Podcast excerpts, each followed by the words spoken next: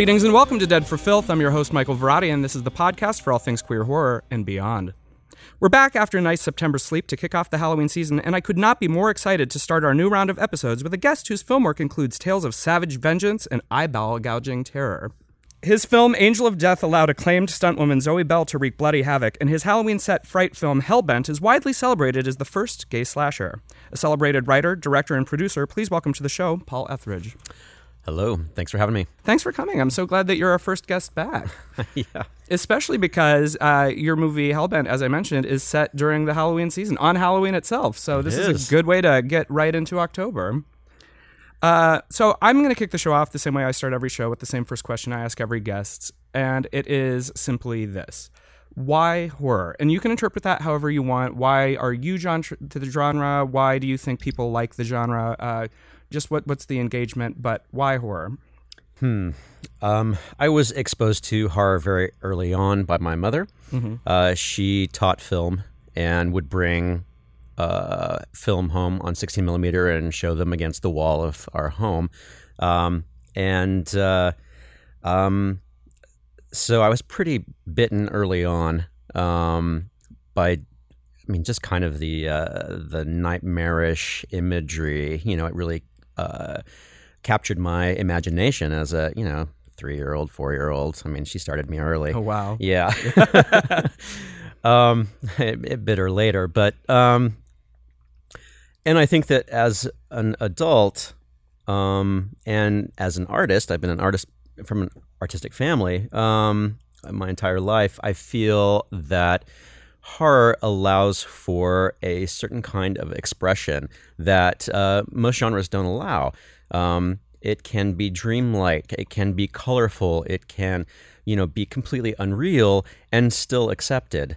Um, Because you know, horror's fairy tale often. I mean, sometimes it's it's really gruesome and gritty and real, and that's fine too. But the audience understands horror as um, storytelling in a way that a drama wouldn't necessarily be. So if you wanted to go someplace completely weird and have a dance sequence in the middle of it, you know, they're going to be why not? Why not? um, I really am interested in the parallel between fairy tales and horror. It comes up every so often, and I think that there that's a really interesting uh, analogy because what a lot of people who who read fairy tales to their children now, like the modern version, the Disneyfied version of fairy tales, as it were, They're missing out on the yeah, the the, the real on the lesson. the, well, they're missing out on the lesson, and I think the actual tales themselves, as written by Hans Christian Andersen and, and the Grimm brothers, were uh, often much more dark than the way we oh interpret yeah, the they story. were horrific.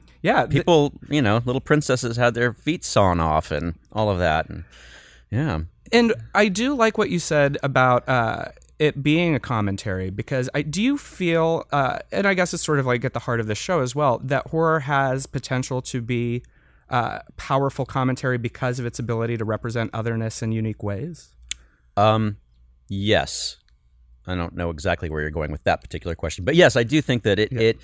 Um, I think that horror can be, um, can say a lot more, um, and and be edgier about how strongly it says it because it always has the oh, but we're not real, you know. Right.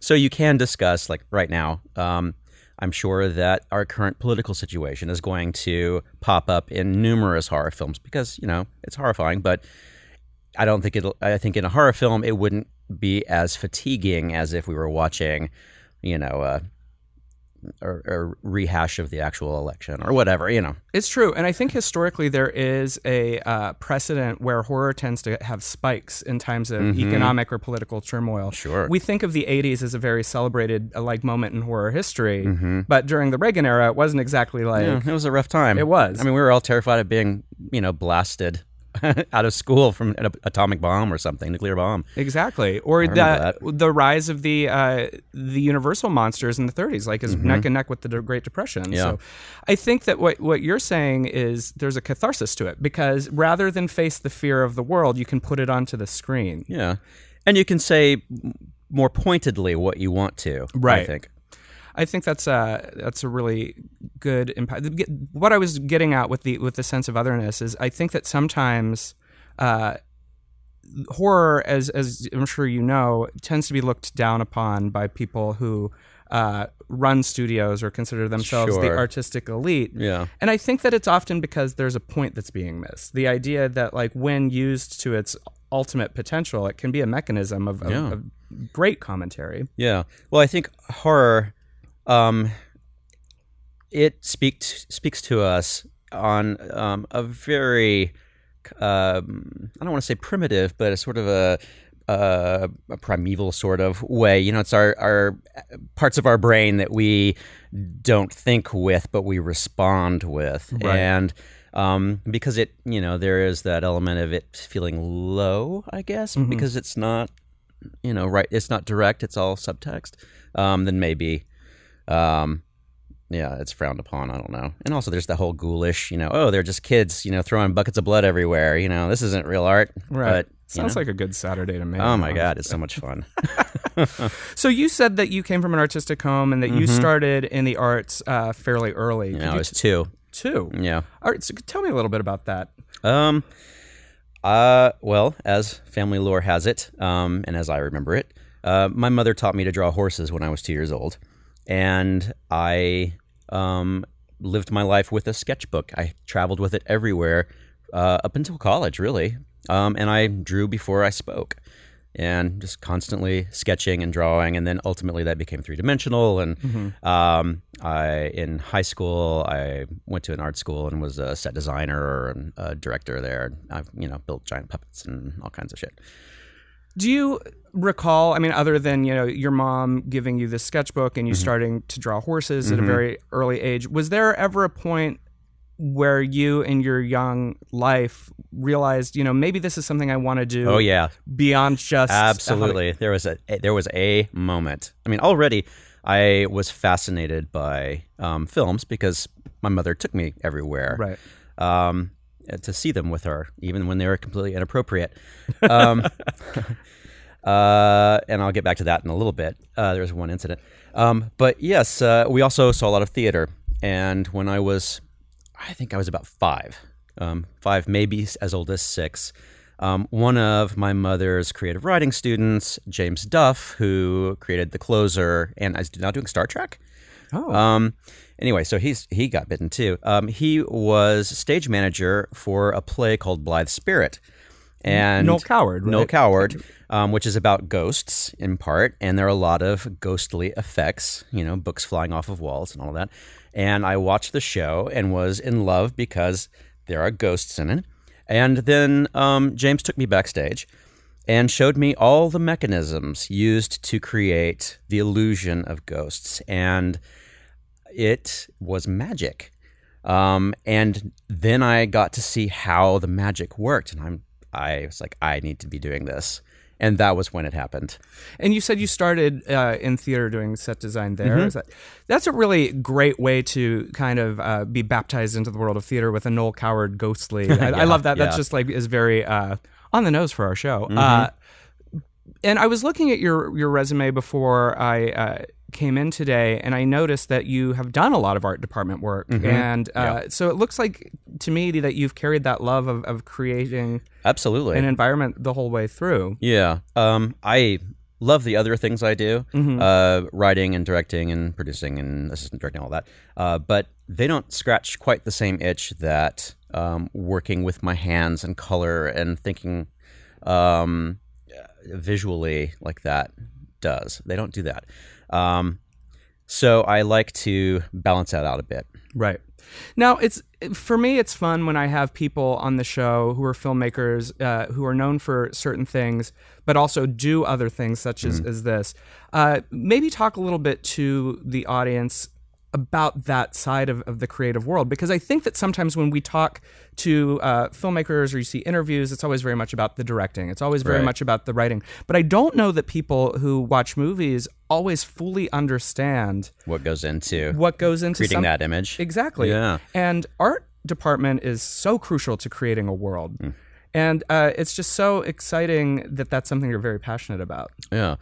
Uh, well, I think that my approach um, is informed a lot because of uh, my background in theater, um, where you have a, a lengthy amount of time to create a you know a pretty specific space. Right.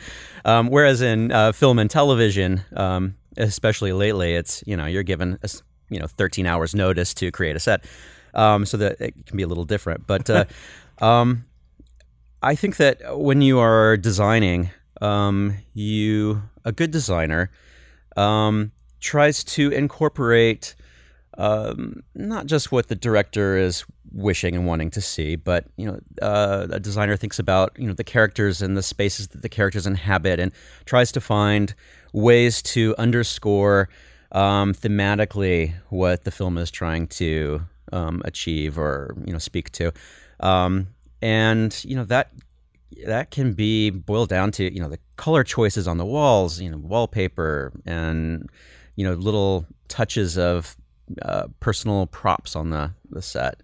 Um, sometimes it really is just like, what the hell do I have in my house that I can get to the set as fast as I can?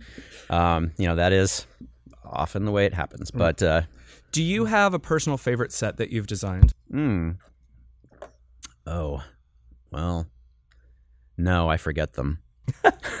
That's fair. I move on. I don't. I don't. I don't really hold on to anything. That that's one aspect of of working in film and television and in theater too that I really like is that it, um, it, well, film. I guess it it is immortalized in a way, but you don't have to, you don't ever have to watch it again. But uh, it it's it evaporates. You know, you're finished with it at the end of the shoot, and you tear it all down as fast as you possibly can, and then you have a you know a fresh head for the next one. It is interesting when you think about the nature of filmmaking in that way. The, It is sort of a lack of permanence, whereas, like, you know, there are many people who have the nine to five jobs for decades and decades. Uh, whereas we work making movies and two weeks later it's done and you move on. But as you said, you also create a forever thing out of it that is maybe something that you never look at. Because I think when you're on the inside of it, it's like it's it feels very different than Yeah. just going to a film. I have never seen anything in television that I've done Ever. ever. How interesting. Yeah, um, I do go see every film that I've worked on, Right. Because the filmmaking experience, I mean the uh, uh, the experience of watching a film as an audience member is different for me.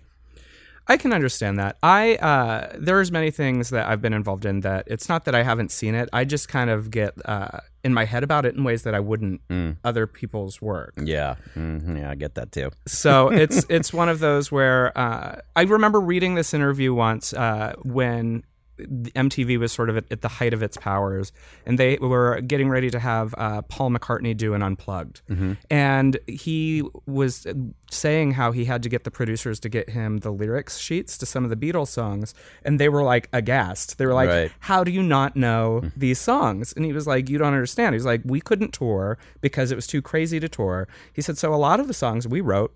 And performed in the studio, and that was the last time. And he was like, "The one thing that Paul McCartney doesn't do driving around is listens to Beatles Yeah, records." seriously. So we got the benefit of the Beatles, but he didn't. And I, I, so I often think about that, and I'm not in any way equating any work I've done to like you know the Beatles, but it's just I understand that when you're on the other side of it, yeah. That there is that separation. Yes, um, I have been asked before on you know, oh, how did your date go? Did you pull out Hellbent and show them? I'm like, no, I did not. What is that about? People are just like, do you ever show dates your movies? No, No. like that to me sounds like the worst evening for, for like all all parties. Watch me be completely anxious while you watch this. Uh, Oh my god, yeah, that to me would be the worst. To to like just because I would. You're right. Yeah, there would just be an anxiety. yeah. Um, speaking of inappropriate movies, you said that you had a story. Yes. Um, my mother took me to see Alien when it came out. Um, and um, she pre screened it and thought it was completely acceptable. I mean, it was a sci fi film, it wasn't real, whatever. And she described it to me in detail. And up until that point, sci fi for me meant Star Trek. Right. So everyone in, yeah, exactly. You know, purple skies and bright colored, you know, costumes and pew pew. Right. Um, then she took me to see Alien with her friends, a bunch of gay guys, and uh, it was a matinee. And when we walked out into the sunlight after seeing Alien, I could not remember anything about the movie. I was so traumatized. And six months later, she finally took me to therapy. I because I could not be left alone. I was I had nightmares every single night, and in fact, I had a weekly nightmare for 14 years about Alien. Um, and you know, eventually, I uh, the dreams evolved so that eventually the alien and I actually became palsy enough to have children. um, and then once we had babies, then it was okay. I never had nightmares about Alien anymore. So I guess I have to know: Have you seen it since? Oh God, yeah, yeah, yeah, yeah, yeah. I see it several times a year. Okay. Yeah. Uh, it's so interesting the things that traumatize us and how we. I, I think that is a hallmark of, of people who work within genre material. Is sometimes uh, we're horrified by things, but instead of running from it, I mean, you become obsessed with it in a way. absolutely. And uh, It becomes it's it's so part of me right, that film, even though I had nothing to do with it. Um, that it is sort of revisiting my my squishy insides every time I see it. it is definitely a movie that is so visceral, and I think that if you are, yeah, if you're like you know engaging with the Shatner of it all, and all of, and all of a sudden Yes. you're in Ridley Scott's head. Yeah. That's uh not prepared. no, and uh, you know what's interesting too is is not to to draw the parallel, but it, it does come up when Alien is discussed.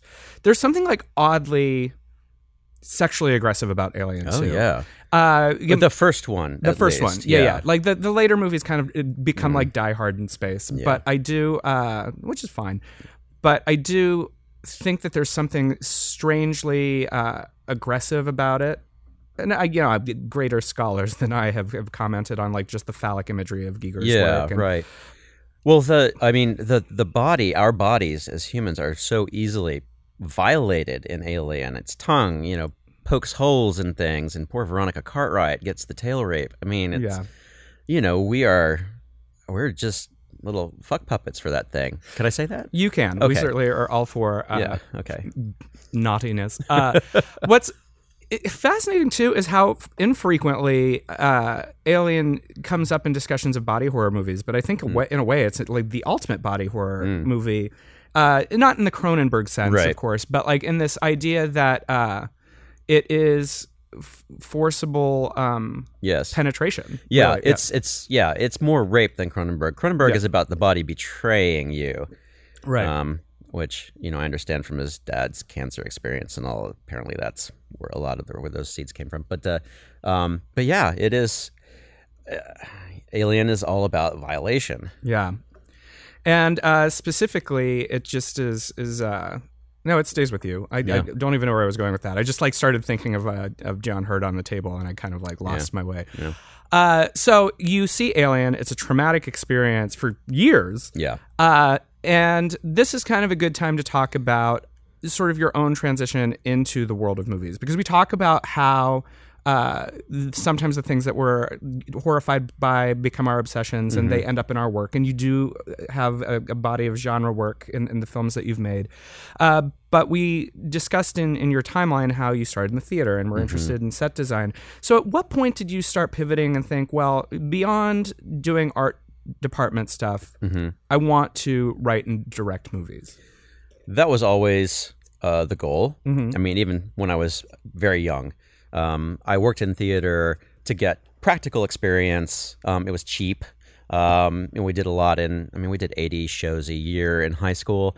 Um, but the goal ultimately was always to work in film. Um, and because I had all the art experience, it was easy to transition over to film through art department. Um, but it was a lot harder to get out of art department into uh, writing and directing. I mean, I started writing early on, um, but you know, writing something and getting someone to read it are very different. Yes, absolutely. someone other than one's mother. um, so I didn't. Uh, um, when I moved to Los Angeles, um, I, it's almost been 20 years, I guess. Uh, that is uh, when I started getting heavily into production, and that then dovetailed in with uh, getting um, my first writing and directing opportunity, um, which was Hellbent, um, and kind of unusual Hollywood story, I guess. Um, I was working for a production company and was walking from my office down a hallway, um, and past the producer producer's office, and he popped out and grabbed me out of the hallway and threw me into a pitch meeting um, with uh, Joe Wolf and Irwin Yablans. Um, and uh, the producer said, Stephen Wolf is his name. He said, "We want to make a uh, a gay uh, Halloween movie. What do you got?" And so you came up with it on the fly? Yeah, well, I mean, it was a little, you know, it wasn't immediately out of my mouth. It's not like I've been thinking about it, but um, one within you know the first few seconds, I guess, uh, Joe Wolf and uh, Irwin Yablans said that one of their um, touchstone movies for this uh, was a film called Black Orpheus, um, which I think was from the fifth, uh, 60s. I guess it was the 60s. And um, uh, I happen to be very familiar with that movie because of my mother. Um, so immediately we bonded over that. Um, it's a uh, Black Orpheus takes place uh, in Rio during Carnival, and essentially it's Oedipus and Eurydice, uh, where Oedipus and it's a love story, and death is following uh, the woman the entire time throughout the carnival until you know she finally dies. Um, spoiler. Um, but anyway, it's just you know talking about the the the um, the costumes and the the kind of the carnival atmosphere. That's what they wanted Right. um, from WeHo. Um, so as soon as we got that out in the open, we were we were good.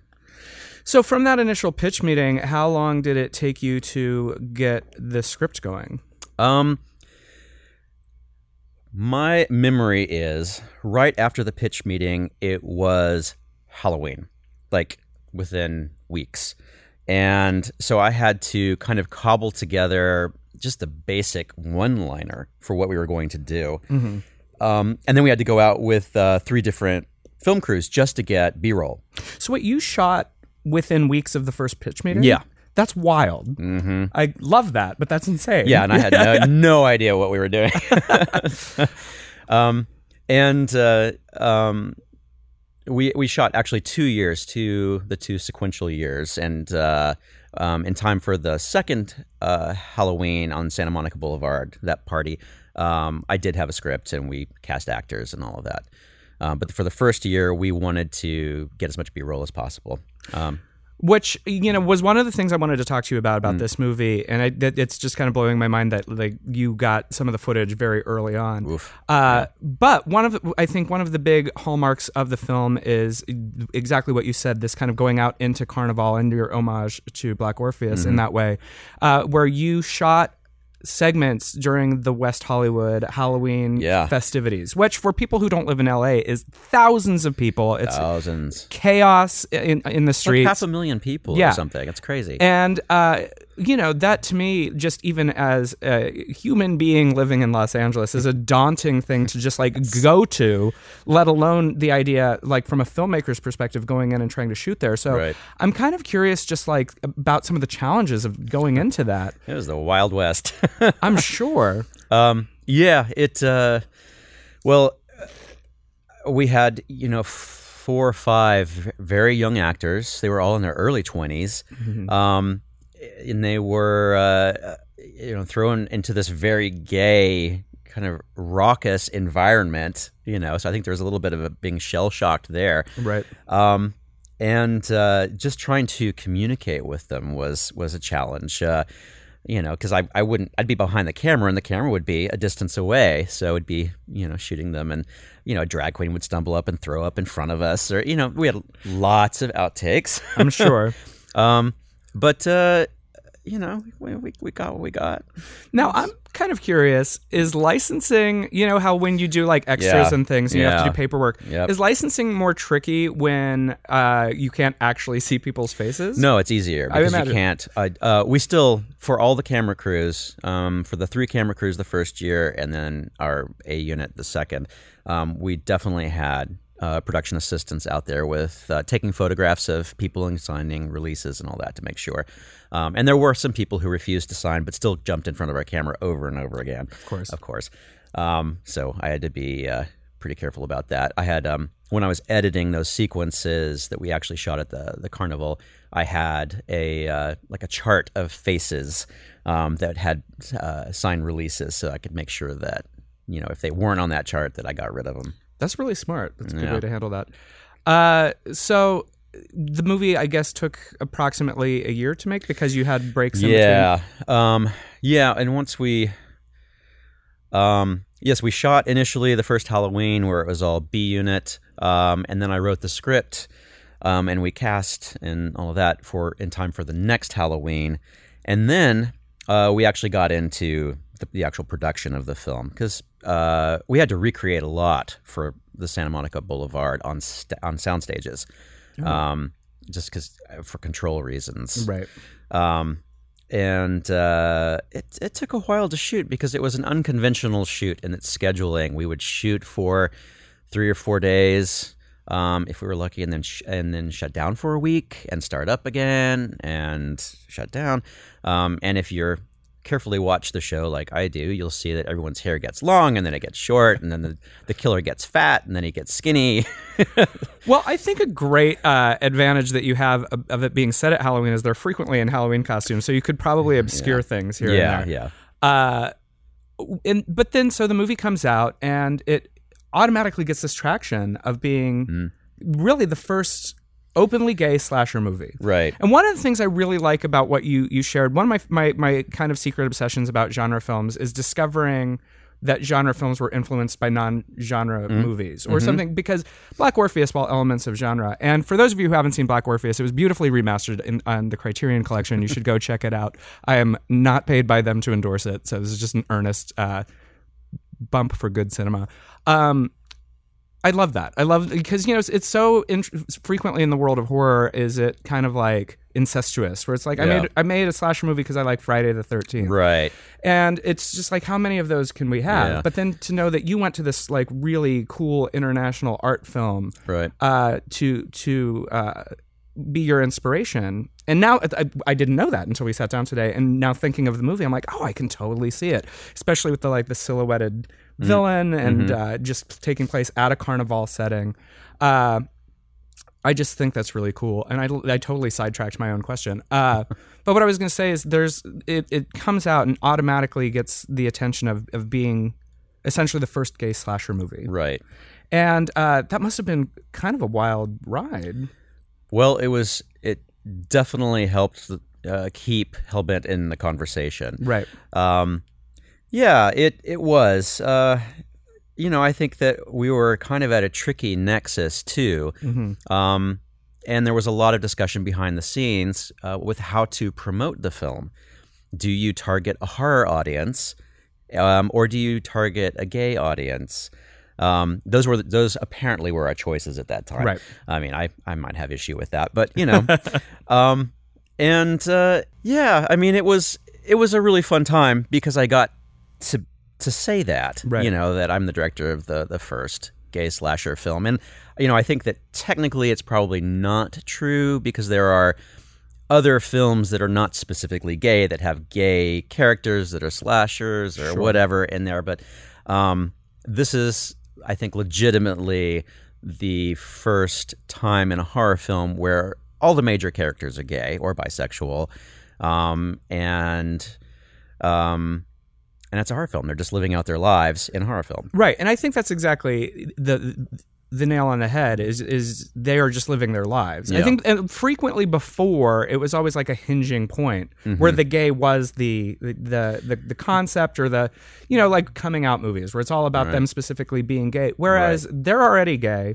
That's not really the point of the characters. No one is wrestling with that in this no, movie. they're having a great time. Honestly, Yeah. uh, Until well until yeah uh, i i'm curious though when you say that there was kind of the challenge in the marketing uh, did that hinder it going out to festivals at all with that like was there a lot of like pushback Um, the producers targeted they they chose uh, to target gay audiences. That's what they were familiar with um, with their previous body of work.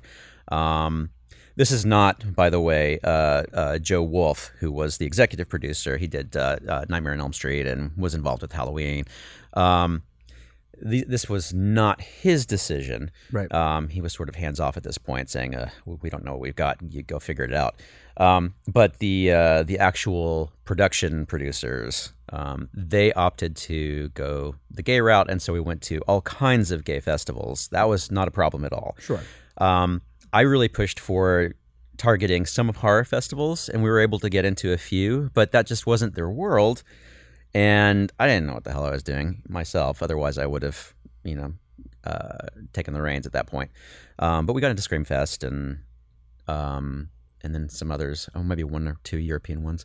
Um, uh, but uh, interestingly, um, this was one of the hurdles that we had of doing uh, uh, of having a gay horror film. Um, I didn't have a title for this movie. Mm-hmm. I could not, for the life of me, figure out a title. So the producers decided to have a contest to you know open to the public to submit potential titles for this movie, and we would select one of them. And we got in hundreds and hundreds and hundreds of titles, and they were all so campy and awful. Um, and that was, you know, it's like, uh, you know, uh, boys sucking knives and that kind of thing. It was just Yeah. like that shit. Yeah. Um, Not even all that clever. no, no. I mean, you know, yeah, it just didn't fit the film, even if they were clever. Um, and that was sort of the hurdle we were up against is that people, the general audiences out there, when they think gay and they think horror, they're assuming that it's going to be some, you know, camp film where, you know, it's going to be essentially, you know, drag race or something. Sure, You know, yeah. but with with someone with blood. Um, and that's fine. It just wasn't the film. Um, but uh, I realized then that we had something that they that people were not expecting, which is good. But it was also going to be a harder sell. I think sometimes when you're at the forefront of something, Yeah. it, there is always a challenge that the people who come after you don't necessarily have to face. So you Exactly. you were carving a path that was so unique that like I still hear it from a lot of film uh, makers who uh, make horror content where it's like, is this more for queer festivals or is this Mm-hmm. more for horror festivals?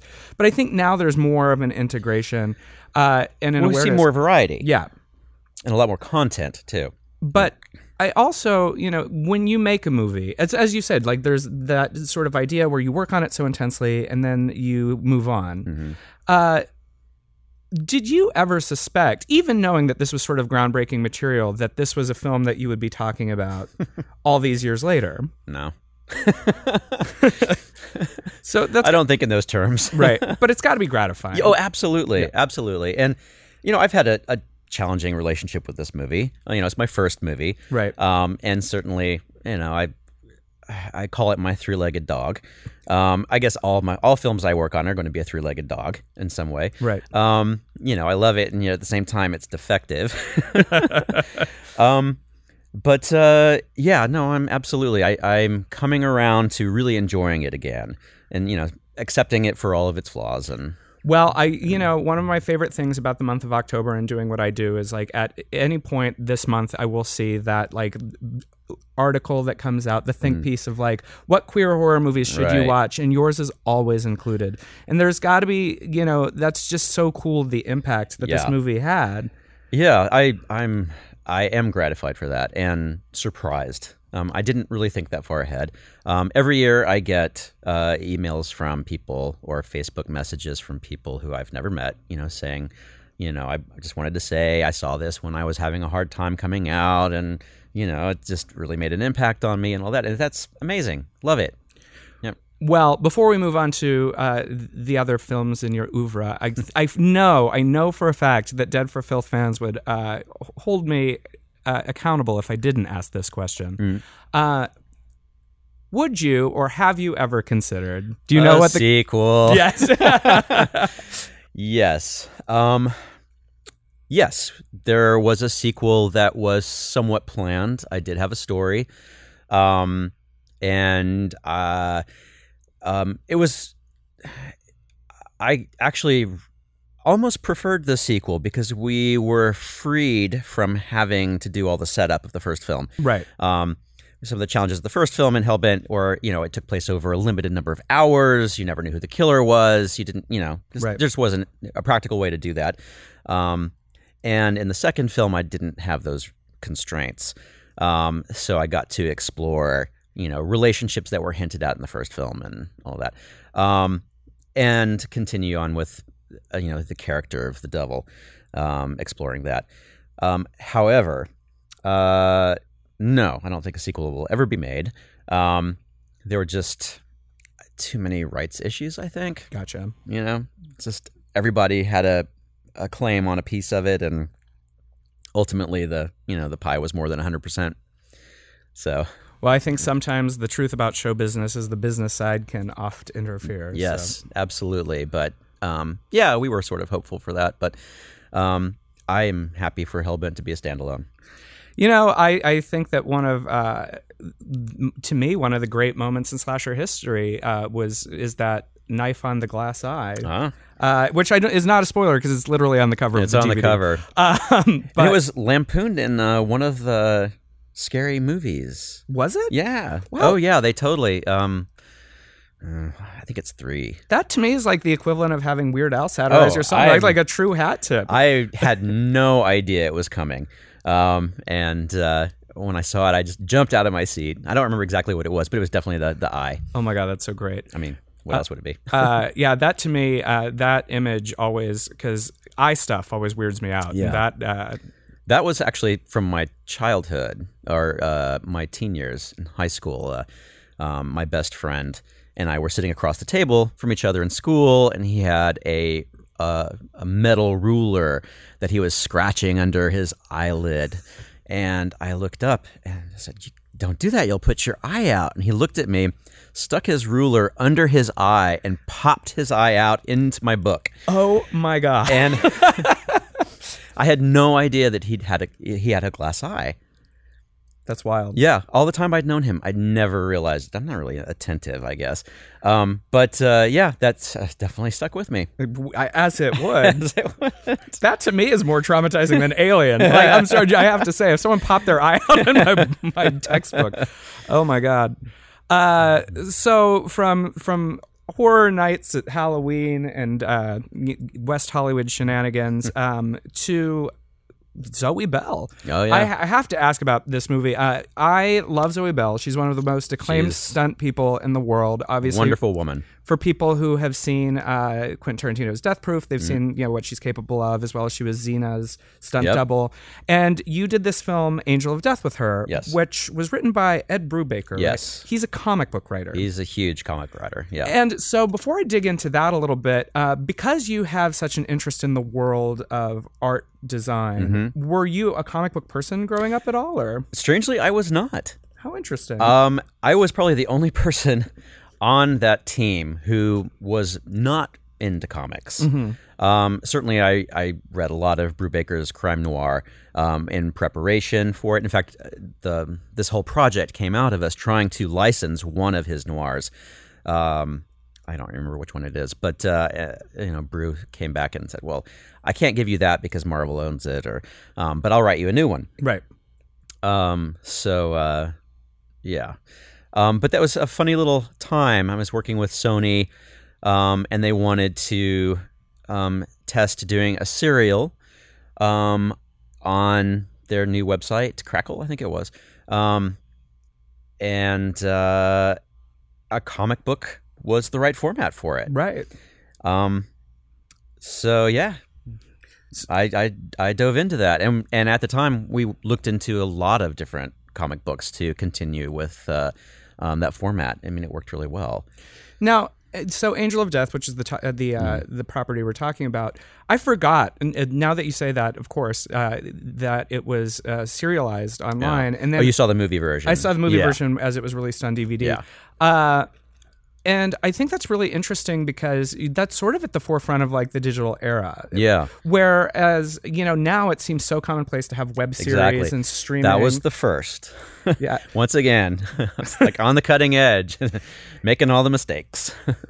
But again, it's like there's something cool to know that like more than once you have been out there before everybody Yeah. else. Uh, Well, there was a there was a project I did with Sony prior to Angel of Death, um, Buried that- Alive, which was um, they brought me the project um, and my production company at the time uh, of doing uh, um, uh, I think a hundred little episodes, a minute to three minutes long.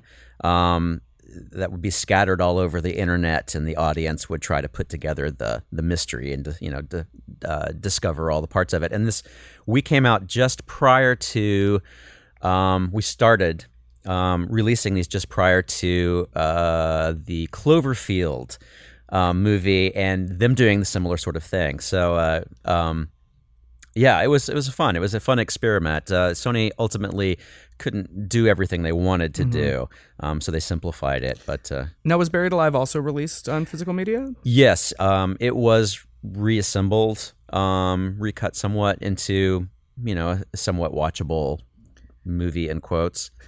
So, I guess the question then for me is: Is that problematic for you as a filmmaker when you know you made it in one way that then it's it's reconstructed in a different way? I don't care. You don't care. Okay. I just wondered. No, not on these. Not on these projects. Right.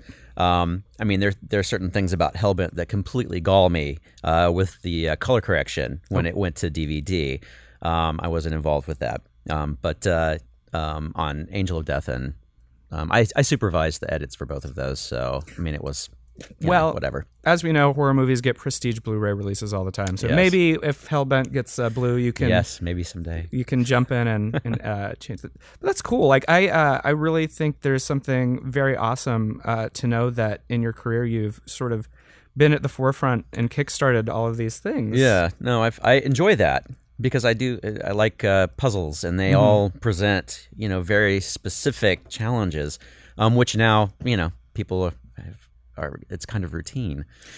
True, but it takes the hard work of someone first to figure it out. So Or lots of someone's. lots of someone's. It's Yes. true. Yeah, it is. Uh, it, we are not islands. No, Um, we're not. So tell me a little bit about what you're working on these days. What's uh, what's new in the world? Yeah, what is new in the world? Um, well, I've uh, I have been working in, as an art director for a number of years now. I was with Morgan Freeman's company for seven years, I think, and that just ended last year. I moved over to uh, um, some National Geographic stuff.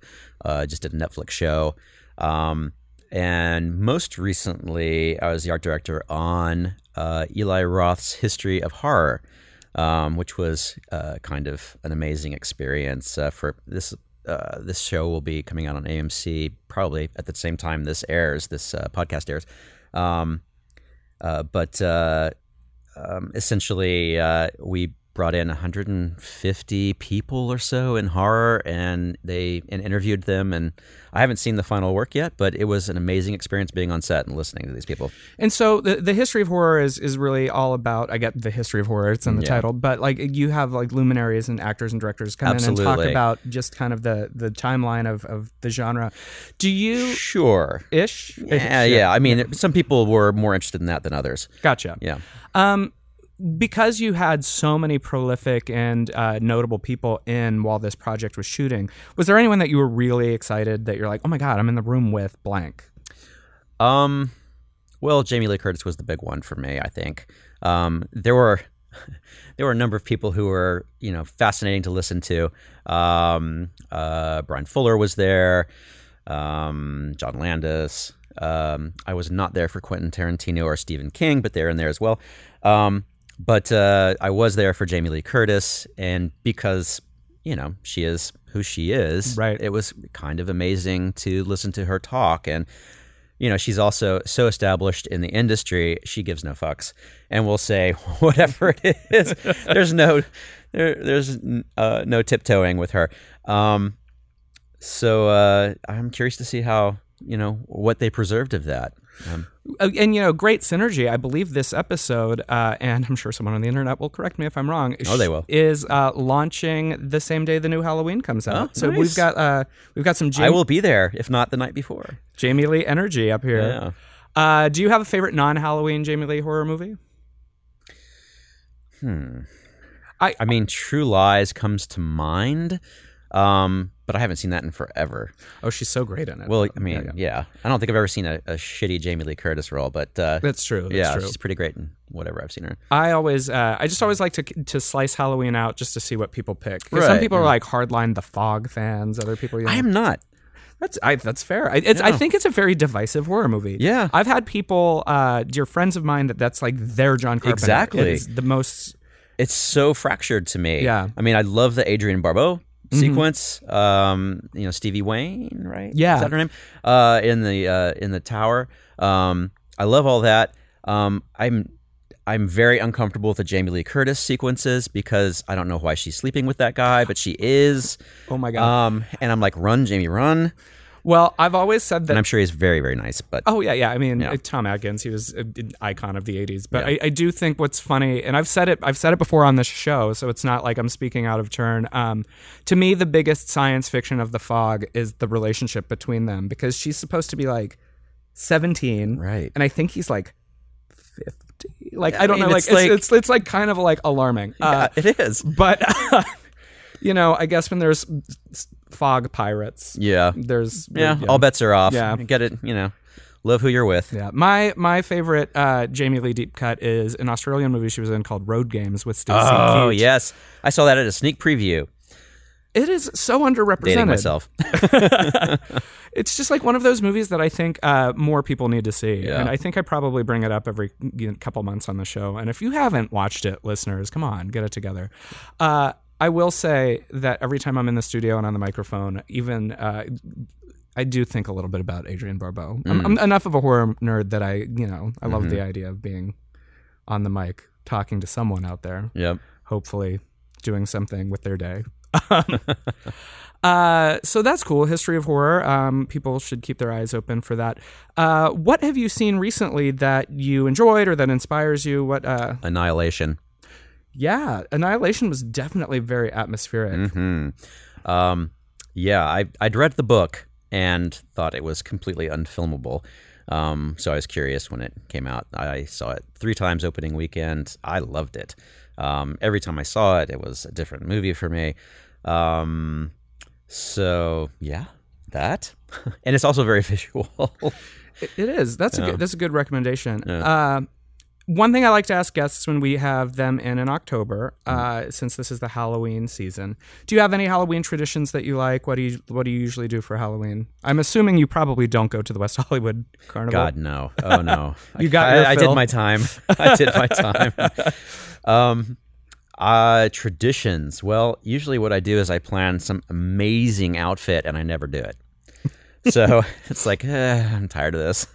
um, but uh, yeah, no, not really. I mean, it's it's I, I it's one of my favorite holidays, definitely, if not my favorite. Um, Right. And I love planning parties and and ideas for you know for people's outfits and all that. I really enjoy that. Um, but when it actually gets down around to me, I lose steam. I, I think I understand that. I uh, I love the holiday as well, but I always think about um, when it's a genre that you're associated with all year round. Right, right. It's kind of like this is April. yeah, it's every every day. Halloween's every day in a way. Um, I think it was on Buffy the Vampire Slayer where they said uh, the the real monsters stay home on Halloween because it's sort of like amateur. right, exactly. I don't feel that way, but I do I do kind of understand the need to like stay in um, and just relax. Uh, I didn't say I was doing that. okay, well, fair enough. So where can people find you? Where can they find me? Yeah, if you do social media. If not, Oh yeah, fine. well I'm on I'm on Instagram, uh, doghead dog, one word. Um, I'm on Facebook under my name, and what else is there? I don't do Twitter. fair enough. Yeah, Yeah, it's uh, I don't update a lot either. I'm I'm really not. Twitter is a slippery slope. I will Mm, yeah. say so. Um, well, Paul, thank you so much for joining us today, and you. for being our first guest back for the October season.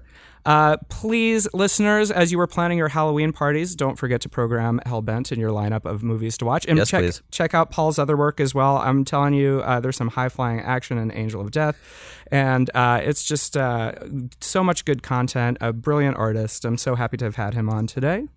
Well, thank you very much. Thank you. I'm Michael Varrati, yours always in Glam and Gore. Good night and good luck.